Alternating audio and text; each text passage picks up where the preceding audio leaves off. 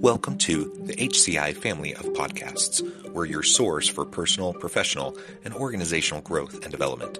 We share our own original research, explore industry trends, and interview executives and thought leaders from across the globe. Join us for practitioner oriented content around all things leadership, HR, talent management, organizational development, and change management. Maximize your personal and organizational potential with the HCI family of podcasts.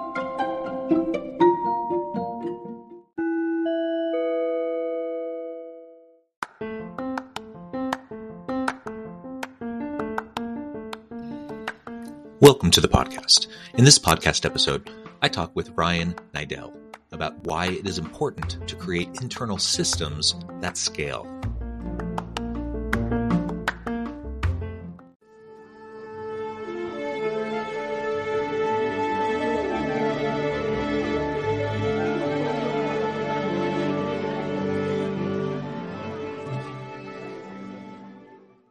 Ryan Niddel, welcome to the conversation today. Thanks for having me, John. Looking forward to it.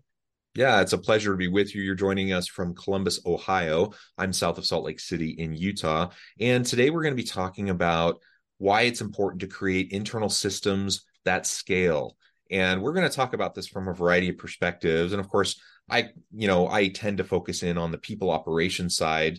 Uh, and I think important um, systems and, and sustainable systems are really, really important in the people ops world, but it's also important in other aspects of business. So we're going to unpack that, explore that together today. As we get started, I'll just briefly introduce Ryan. Ryan Niddel is CEO of MIT45, a board member, investor, and entrepreneur. But I do want to give you a chance to highlight anything else that might be important uh, for the audience by way of context.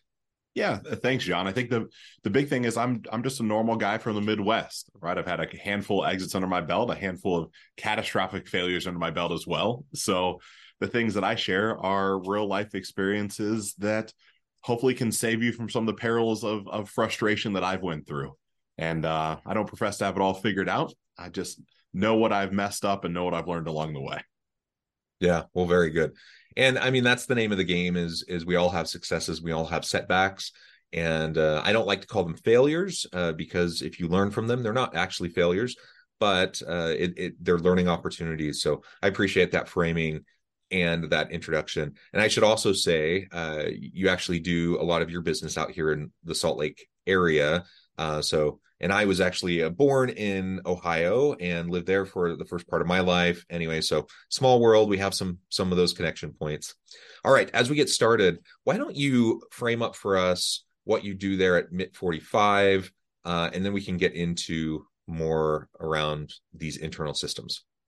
Absolutely. So at MIT 45, I came on to the company as a strategic consultant in late 2018, early 2019. The company was founded by two close friends. And I didn't know anything about Kratom, which is what MIT 45 manufactures, sells, distributes. And quite frankly, don't know that I really cared. I love the, I call it the art and science of business more so than the actual mm-hmm. business itself in most environments. And the company was, you know, coming on the backside of a maybe a $2 million revenue year been around for 10, 8, 10 years prior to that point and was good, right? Profitable. Nothing, the, the, the, the ceiling wasn't on fire, as they say. And yeah. I call my two partners now, as I'm now CEO and, and, and partners in the company, I call them accidental entrepreneurs and not by the nature of being unintelligent or undriven, but right, they found a good idea. They found a product they believed in they did to me what all brilliant founders do. They rally people around this mission, vision, value. They bring their family, their closest friends, and right, everybody's just throwing spaghetti at the wall and seeing what sticks. And it's it's great, right? Those things are incredibly impactful, and it's a great way to get business off the ground, especially self-funded, as, as they both did. And then someone like me comes in and says, "Oh gosh, you, we're probably to a point that having some level of systems and processes and structure might help us have more of a, a scaffolding to to scale from instead mm-hmm. of you know my my best friend's sister's brother happened to need a job. And so he's he's running our our fulfillment. And it's well what what sort of skill set does that individual have? Well he's here. He, that's the skill set. He's here and he's he's focused. And i say it with so much respect because i've seen it over and over and over again. And i have been guilty of doing the same. So it's by no means casting dispersions on my on my two very close friends. But what I've been able to do is come in and with uh, some level of hard work, dedication, I pig-headed discipline and, and determination, as as Chet Holmes would say, right? Just just keep pushing through different thoughts around really, I call it basic business systems, where right have we started by just mapping out the cash conversion cycle, right? Mm-hmm. An unsexy thing to consider. It's just from the time you place an order for your raw materials to the time you turn it into cash who has to touch all of that? How many different places does it does it have a breakage point at? What are the constraints that are associated with it? And just that one simple exercise helped the company more than double by freeing up a lot of free cash flow right? Just hmm. just just something simple. And again this is always to me the funny part because this is the unsexy stuff that i don't know if it gets spoken about all that much. Everybody wants to talk about ads and s- scaling sales. And it's like well to, to me you can you can generate more sales but if the rest of the ecosystem isn't built to support those sales, eh, right. you're just digging a deeper hole that you have to figure out how to get out of later. And so we started with with some of those processes, and then I, I keep referring to the on different conversations. I look at most businesses, it's it's three specific factors. It's your people, it's your processes, and your technology. And any one of those might be the linchpin for the next season. Right. So we started with processes. And those processes then said, gosh, it made some of our current staff at that point uncomfortable, right? It was, mm. this is a whole new way of doing business. I don't like this. I'm going to opt off of the team at this point, um, which led us to finding, you know, new talent to come in that had their own ideas of mm-hmm. processes and their own technology. And this flywheel then just kept spinning and spinning. Where, you know, fast forward to the punchline now. And when I came around, we had 22 or 24 employees, one nice rooftop in in South Salt Lake, right? Just uh a, a simple business with a simple manufacturing process. Now we're five rooftops, including the the Columbus office I sit in. We're about 110 employees, and you know we're bumping up towards 100 million in revenue mark since since 2019. So there's a lot of learnings that have happened between then and now, and right at anything from the cash conversion cycle to now a lot of our growth strategy is based off of strategic acquisitions of, of market share of you know competitors of manufacturing space which led us to you know give or take your hometown of Orem and American Fork of buying mm-hmm. buying into great manufacturing facilities that I think quite often it's easier to buy than it is to build. Right, you buy mm-hmm. an established business that has the people and the process and technology is already in place. As long as the cash flow backs out, it was a lot quicker way for us to meet our manufacturing requirements. Yeah. So if I am getting the numbers correct, uh, pre 2019 it was about a 2 million revenue company. Now it's about 100 million four years later. That's a, a little bit of growth uh, during that four year period. That's a lot to handle. And yeah i mean you, are right. As you were laying out you know what we often see in new entrepreneurial um, endeavors you know you have either an individual a solopreneur or maybe a small team of people in this case a partnership. Um, great idea it, it starts to take off um, you're rallying people around you. All of that's really great for that initial startup um, but eventually especially as you start to grow and scale you got to put in place a scaffolding as you said. Uh, you know i think that's a really great description. There has to be systems in place and a scaffolding in place to support the growth. So i've seen many times where organizations are trying to to scale rapidly and it's really a, ha- a house of cards. There's no internal support structures and so all it takes is a like a stiff wind to blow the whole thing down and that's not what anyone wants either. Like everyone wants growth right? That growth is great but if you don't do it the right way then it's it's really a facade and and really things could crumble so so quickly. Well absolutely. They certainly can. And i'll say as, as we look at MIT 45 and kind of go back in a, a, series of time as i said i had a pretty I'll, I'll call it for many people might have been a catastrophic setback of i had sold a web hosting company and went out started my own company. And i was you know rapid growth pedal to floor no mm-hmm. scaffolding no systems. And look up after 18 months and I'm, you know, shutting down the company, you know, multiple six figures to to have the company be folded up and I'm essentially I'll say flat broke, right? I mean, mm. rental properties in foreclosure, cars repossessed, like actually broke, not a little kind of broke. And and I share all that because it's that gave me the awareness now of being able to come into a business like MIT 45 and see things mm. slightly differently than the founders. And again, I our our our company has been able to grow to this size because of the caliber of individuals, right? The people processes side of things. has been the most pivotal part, but simultaneously saying it's a it's a challenge because every 12 months the company is doubling in size. Right. It's it's philosophically a different business every 12 months. So you have the individual coming in that's got a great skill set, tons of passion, and not only they execute on their job, but in order to keep up, they'd have to be learning the entire next set of skills they would need. And that that can get taxing, right? This I'll say our company is at times emotionally draining because mm-hmm. of the speed and it's not any one thing I, you know oftentimes i get that question what's the one thing that you did there isn't one thing it was right it was different processes than a different set of people than tech then cleaning up the marketplace then analyzing pricing then covid hits and we're we're actually inversely related to the economy kind of how our product fits so when covid came we we happen to have great supply chain um, dialed in. We had a lot of inventory on shelf, so we saw no interruption. Where a lot of our competitors saw tons of interruption in, in for being able to provide their products, and so we swallowed up market share there. Right? It's this it's this beautifully orchestrated, completely accidental way that we've you know went from X to X times twenty, X times fifty. It's it's every season's a new a new time to learn, a new experience for us. Yeah, and on the the HR and the people ops side, uh, you mentioned the challenge of scaling. Now, obviously, the, your first example was actually a cash flow example. That's really important to keep in mind. And there's all these different systems in place for an organization to be successful as it scales. But you know, as you're scaling and you're growing from a few people to now you have over 100 employees in a relatively short period of time. Um, you know, you're starting, you're going from zero to 60, right, over the course of a few years you probably had no sort of internal HR systems or processes, no policies, practices, procedures really that were in any way in any way formalized. And so then you you're trying to like build the plane while you're flying it um, while flying it super fast, right? Because you're growing, and that that's really hard. And you mentioned too, like just the the turnover in people. Um, you, you know, sometimes the startup team is great for that phase, but it's not the right team to move you forward into scaling. And that can be a really hard thing especially like you said if there's like friends and family involved. Um, those can be really really hard decisions. But over time you might need different skill sets. Uh, you need people who have different mindsets. And and so there starts to be a shift there. But just navigating that process can be really messy. I know uh, this was now maybe over a decade ago but i was doing some work with a, a firm uh, that was uh, traditionally a family run firm out of Salt Lake City. And, uh, you know, for a couple generations, you know, relatively, they, they were successful, a couple hundred employees.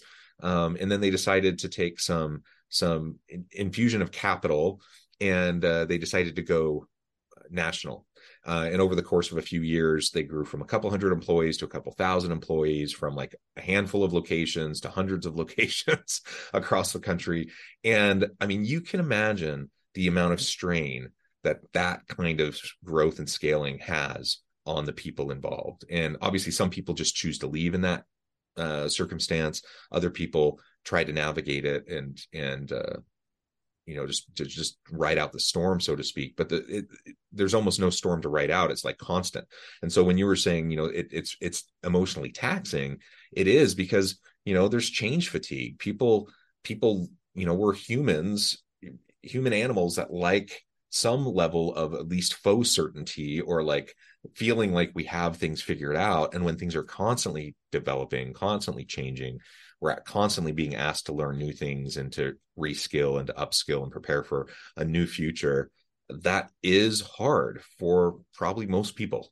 Um, and it, can you speak more to like how you've helped support people in your team as you've grown? And yeah obviously you've added new people you probably replaced some people but you probably have a lot of the same people that have continued. And h- how do you support them as as they're growing with the business yeah john I, I would love to say i have this part figured out and it's it's what i'm currently focused on is leaning more of my my time into figuring more and more of this out as i sit around and and say what we've done at least for the time being is we've I'll say pseudo standardized the mm-hmm. onboarding process, right? How do you the, the, request for hire and what are all the check boxes someone has to to check off before they can become employed? And unfortunately, standardize the the offboarding process as well with you know great separation agreements for those people that are just you know saying enough's enough Mm-hmm. but in that in between of how, how do you actually pour in for me it's become i'll say a hyper transparent organization where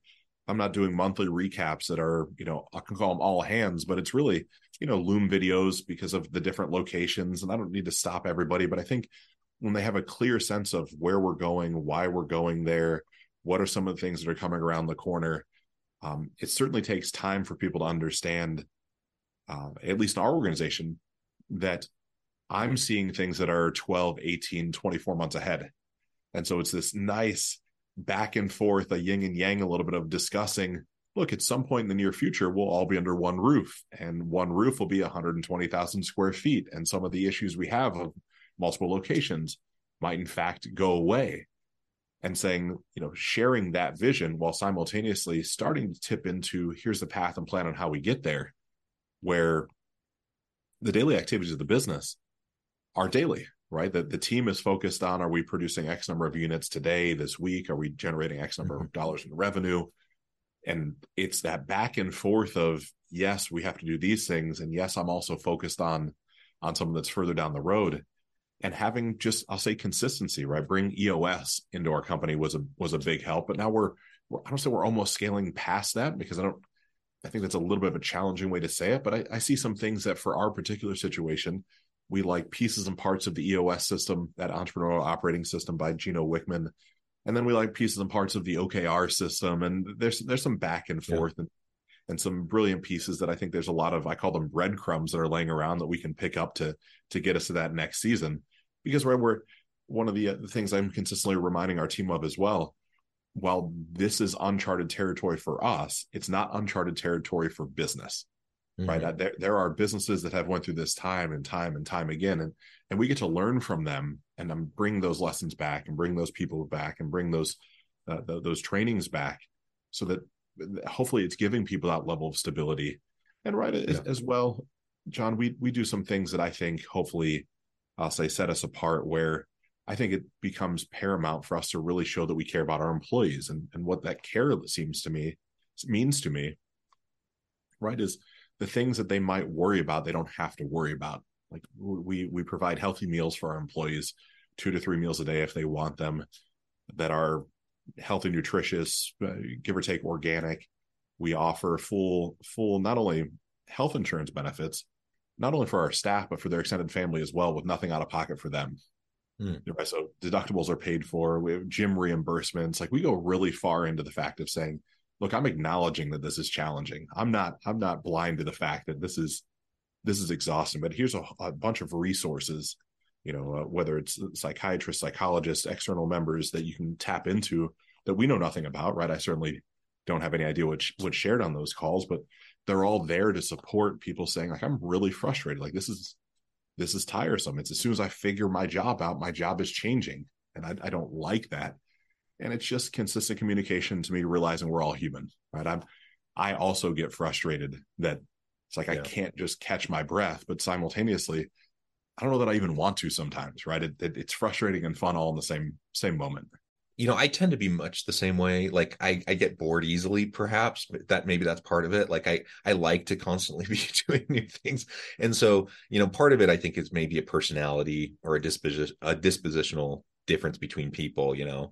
Um, but I, I do think it can be learned also. I, I think change agility is something that can be built in and infused into a culture of a company.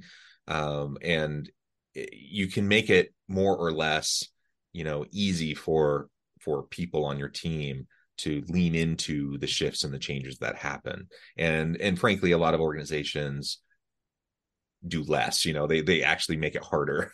And so then it gets more and more frustrating. It sounds like you're doing a lot of things well in trying to make sure that you're you know it's still challenging but trying to make sure that people are supported and and that you have this ongoing growth mindset and this growth culture uh, within your organization. Now, one thing i wanted to ask and this this could be very different considering you're more of a manufacturing business versus you know we, we have a really hot tech scene here in utah. So silicon slopes um, lots of uh, great tech companies but just like uh, some of the the Mohim, the behemoth tech companies that have been doing massive layoffs um, you know we've we've had the same thing in utah and in fact just last week Qualtrics, which is headquartered uh, down here, uh, they also just announced uh, big layoffs, and there's been multiple rounds, you know, for some of the biggest tech firms in in the Salt Lake area.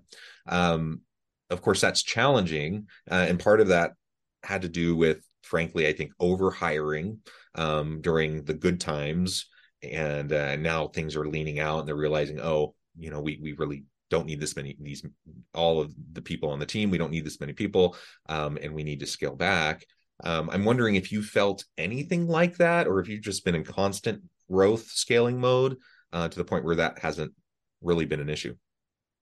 So we, we've went through some ebbs and flows john of, of different seasons of considering how we want the company to look and feel and our biggest thing has been what ai can do to our landscape mm-hmm. and mm-hmm. automation for so many aspects of our business and making the conscious decision to instead of furlough or remove individuals, we've used AI to bolster up productivity and scalability. Mm-hmm. And so we run a, a, pretty tight ship, I'd like to say, right? It's it's one of those things that to me, a good business has pretty significant or specific financial ratios to pay attention to.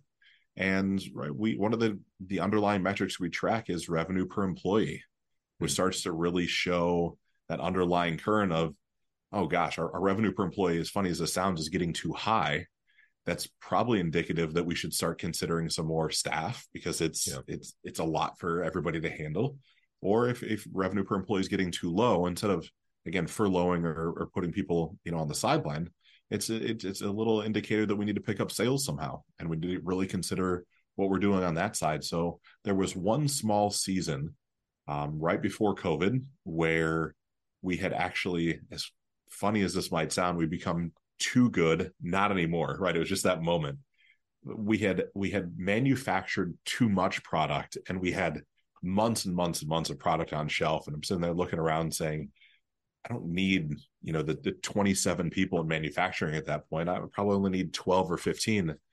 And after seeing that, John, it was one of those things I just didn't ever want to have to do again. I didn't want to mm. have to let people go for something that again should have a little bit of a linear progression to it. It should be rather predictable in our world. Again, not not like the the Adobes and the things that are out by you in Silicon Slopes. I mean, that that's that's such a different landscape, but nonetheless, yeah. I'd like a people first organization, and I think that's one of those things that so many CEOs say they're people first until the rubber hits the road and it's like, well, I'm, I'm gonna let go all these people because I want to make more money.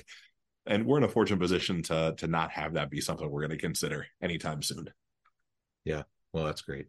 Ryan, this has just been a really fun conversation.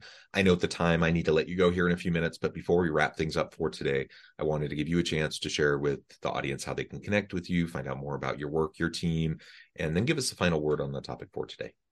Yeah, absolutely, John. So um, easiest way to get a hold of me is just ryanniddel.com, R Y A N N I D D E L.com. Um, same thing with every social media handle. Right? It's I tend to just share things that I'm up to. I don't know that I'm too inspirational or too motivational. It's more of here's what I'm up to, here's the lessons I'm learning, here's maybe how you might want to apply it yourself. Same thing on that website. And as far as last words on on, on our topic today, I think that every season of growth that I've went through in any business I've been a part of has actually required me to slow down for a minute and and slide my chair back from from the desk and consider the bigger picture. And in considering that bigger picture, it it always reverts back to what's the constraints on the people, on the processes and the technology, mm-hmm. and being able to decide where we want the company to go from that lens creates some pretty specific actionable items that they're not always enjoyable, right? Some of these conversations are not enjoyable to jump into. But when you slide out of that chair for just a second and take that deep breath, rapid growth doesn't have to be completely exhausting. It, it can be fun at the same time. Yeah, well said. Ryan, thank you so much. It's been a pleasure. I encourage the audience to reach out, get connected, find out more about what Ryan and his team are up to. And as always, I hope everyone can stay healthy and safe, that you can find meaning and purpose at work each and every day. And I hope you all have a great week.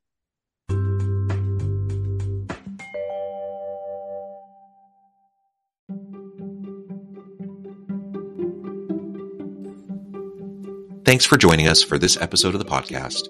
We hope you stay healthy and safe, and please join us again soon.